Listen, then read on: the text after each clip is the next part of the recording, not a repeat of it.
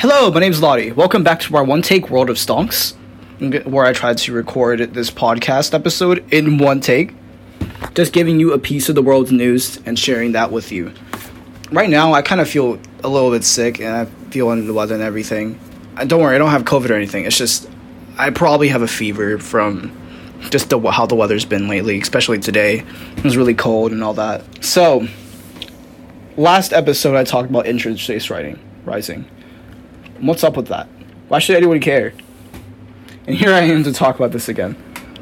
Just like Kareem predicted, I think. As for this episode, I'm gonna refer to just a suggestion that I was given talking about current glass prices and seeing if things like the stimulus bill fit into that, which they do. Because everyone's talking about it. Everyone knows the stimmy and the current amount at which it's gonna be given. Unless you live under a rock and just don't know about Twitter. So gas prices are going up, and as I said in the last or podcast that we did, depending on where you're viewing this from, inflation is rising, and that's going to be something that's going to be hurting the economy for a while, or at least things like prices as far as that concern for the average person. Now, I'm certainly no expert on this specifically, but if you do go anywhere, you see gas prices right now at like record high. And that's not specifically because of things like what's happening in the Middle East with oil, but about public outcome as far as public outcome is concerned, well, the stimulus is being given out. Just to like put that out there. As the stimulus is being given out, more people are going to spend money on different things. And as more people spend money on different things, they need to get to certain places. And there's just a chain reaction from there because when you do need to go to places, you obviously need to drive there. And that's what's happening here. More and more people are starting to drive on the road and they're going to these different places like Exxon and Chevron and Shell. These huge name gas stations that you've heard about, obviously, because you do not live under a rock, like Exxon are getting 20% more business in the last week than they've usually gotten during this whole pandemic. Especially now that people are starting to get vaccinated.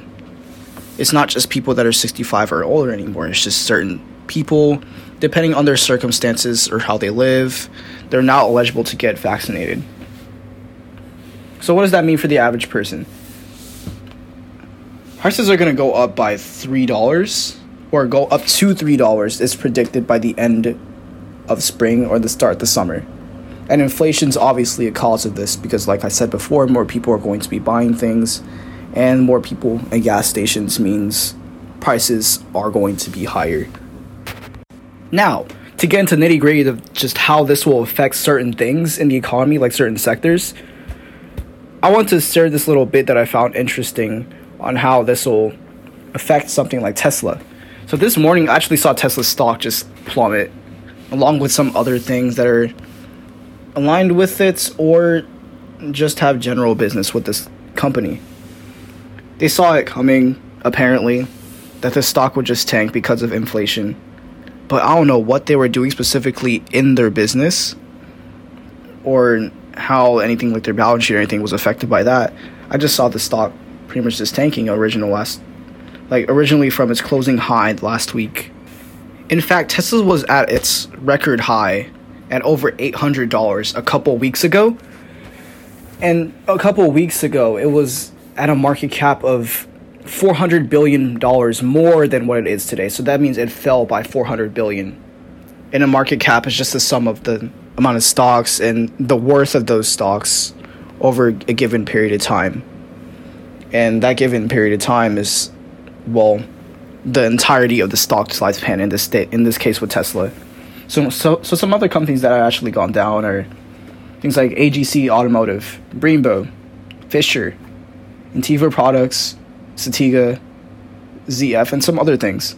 And these are these big name companies that are the main suppliers of Tesla. And all these went down. And if all these go down, then it's going to take a huge hit to just that sector. So in this case, this is going to happen with things like industries or industrials. That's actually a sector of the stock market itself. The other sectors that will probably go down, just in my opinion, just from pure observation and some just basic research, are materials and energy because these are the three things that just Tesla works with. So if major companies like this that are going down and these different sectors go down, then the other sectors will go down with it essentially. Or the ones that they are a part of. And then I just pondered how stupid it was that these stocks are connected. Why does one specific stock's outlook on the economy or how they're performing based on other things like gas cars being used more in the midst of a pandemic because the pandemic is actually some would say coming to an end now because things like vaccines are readily available now or more readily readily available than they were before. I knew this before because you know, obviously something that's big name is going to affect the entire sector, but I didn't think it happened this much. And it would actually cause a whole red day or a mixed day in the stock market. I mean, most stocks are either up or down, or let me explain it this way. Today, specifically, there were some stocks that were up really high, and there were some stocks that were just really low. And not even some that were really low, it was just most of the stocks in general. This is just how big Tesla's influence is and how big the suppliers' influences are. Does that seem unfair? Well, it kind of is to some people because now you see how these massive comp- corporations just have a huge, not just an influence, but things that don't necessarily go their way can affect other stocks, and in turn, that affects just the entire day. In this case, it wasn't just Tesla, but other things like ExxonMobil, ConocoPhillips, and Shell will likely drop in stock price because of just the extraneous factors that go along with it. And again, I can't really get into that because I'm not really the person that does politics specifically. I'll refer to like Kareem or Premier with that. Maybe when there's episodes, they'll explain that to you. But for the average Joe, this just means that.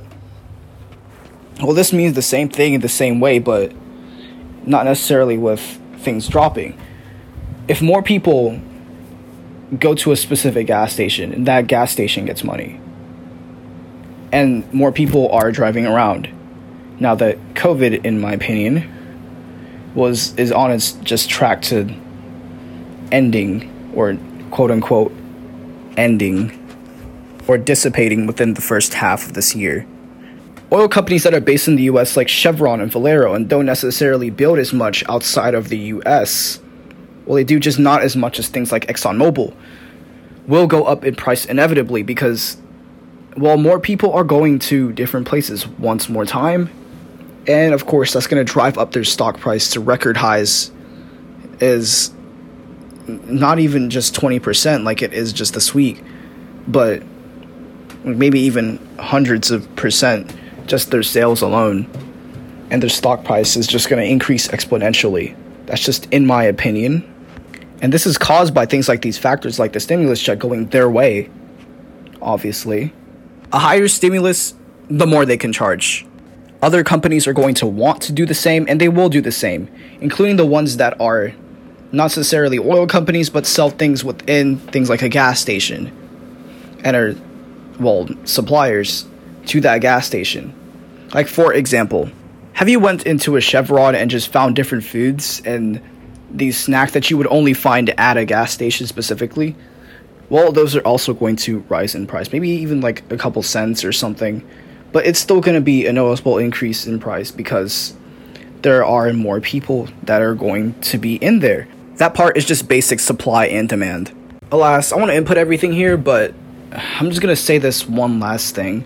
Real life is not a spreadsheet, but it is certainly being treated like one. Things like prices are going to be increased for a long time just because things like Toyota, for example, that's another company with 20 billion more that's going to be projected in, cla- in cash flows just this year. About half the yields from that what it got last year. It's saying that that's going to happen within the next few months. And if you I assume they mean the quarter of this year. So that would be something like June, July, or August. After that, their prices are going to go up as well. So I understand things like raising prices to gain more money, but that just seems a little just odd for the average person. The interest rate isn't even being adjusted either, so you can't account for that in this because the Fed won't raise it.